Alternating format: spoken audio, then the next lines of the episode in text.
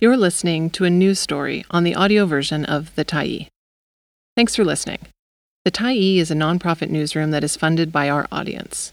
So, if you appreciate this article and you'd like to help us do more, head on over to support.thetyee.ca and become a Tyee builder. You choose the amount to give, and you can cancel anytime. A new FOI fee was supposed to speed responses. It hasn't. By Andrew MacLeod, November 29, 2022. In the year, the British Columbia government introduced an application fee for general FOI requests. The number of applications dropped, but the time it took to respond to them increased.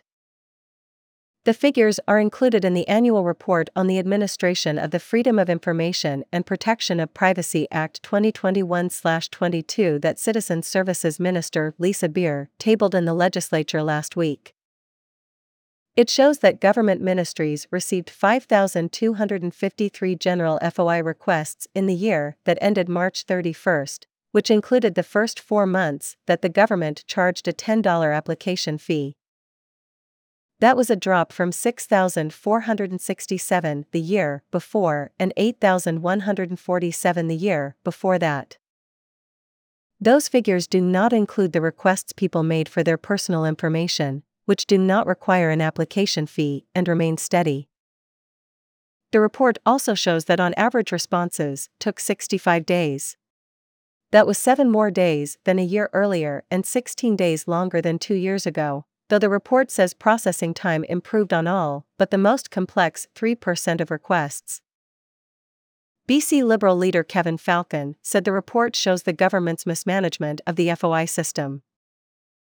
Only in this government, with a dramatic reduction of demand, can they still have a worsening response rate in terms of getting information back to people, said Falcon. In my view, that can only be because it's a concerted effort to try and thwart getting uncomfortable information out to the public. Falcon said the reduction in the number of FOI requests is clearly related to the new fee and acknowledged that his own BC Liberal caucus couldn't afford to make as many requests as it did in previous years. They are making every effort possible to ensure the public cannot get access to correct information that would show just how bad things really are, and I think that's really unfortunate, Falcon said. The fact this government, which was appropriately described by the Canadian Association of Journalists as the most secretive government in Canada, the fact that they would put a fee on top of FOI requests, which now affects British Columbians' ability to get the information that they rightfully deserve, I think that in itself is atrocious. When the British Columbia government introduced the fee and other widely criticized changes in 2021, Beare argued they would improve the system and make response times faster. We believe people should have access to government information in a timely manner, she told reporters at the time. Through changes in this legislation, we're going to be able to provide access quicker to people.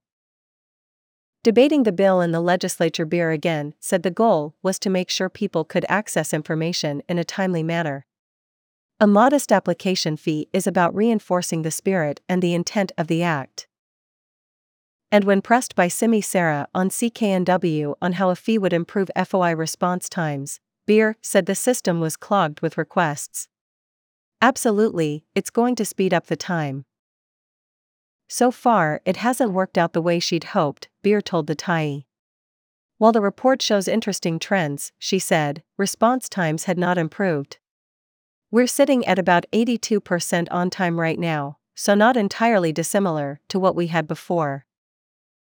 One reason the average response time isn't better is because of a drop in repetitive or frivolous requests for records that didn't exist and that could be responded to quickly, she said. Those have been eliminated from the system.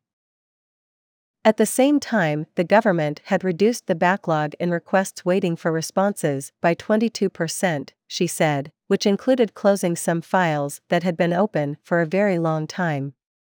That increased the average number of days for a response, as files are only included once they've been closed. With the introduction of the application fee, the only substantial reduction in requests was in those from political parties, Beare said. To date, in early numbers, we're seeing that in other than one category, the requests have remained the same. It has only been a year with the fee in place and it's early to draw conclusions, she added. I need to keep monitoring, obviously. A spokesperson for the Office of the Information and Privacy Commissioner for BC, Michael McEvoy, said the office was reviewing the report and that it was too soon for it to comment. The OIPC has its own review underway of the first six months after the fee was introduced and will release its report to the public when complete. Jason Woywada, Executive Director of the BC Freedom of Information and Privacy Association, said while the government's FOI accountability report isn't all bad, it does show the impact of the new application fee. What we're seeing is people paying more for FOI but continuing to see more delays, Woywada said. The delays persist despite both the total volume of requests and cross government requests, ones that seek information from four or more ministries, dropping.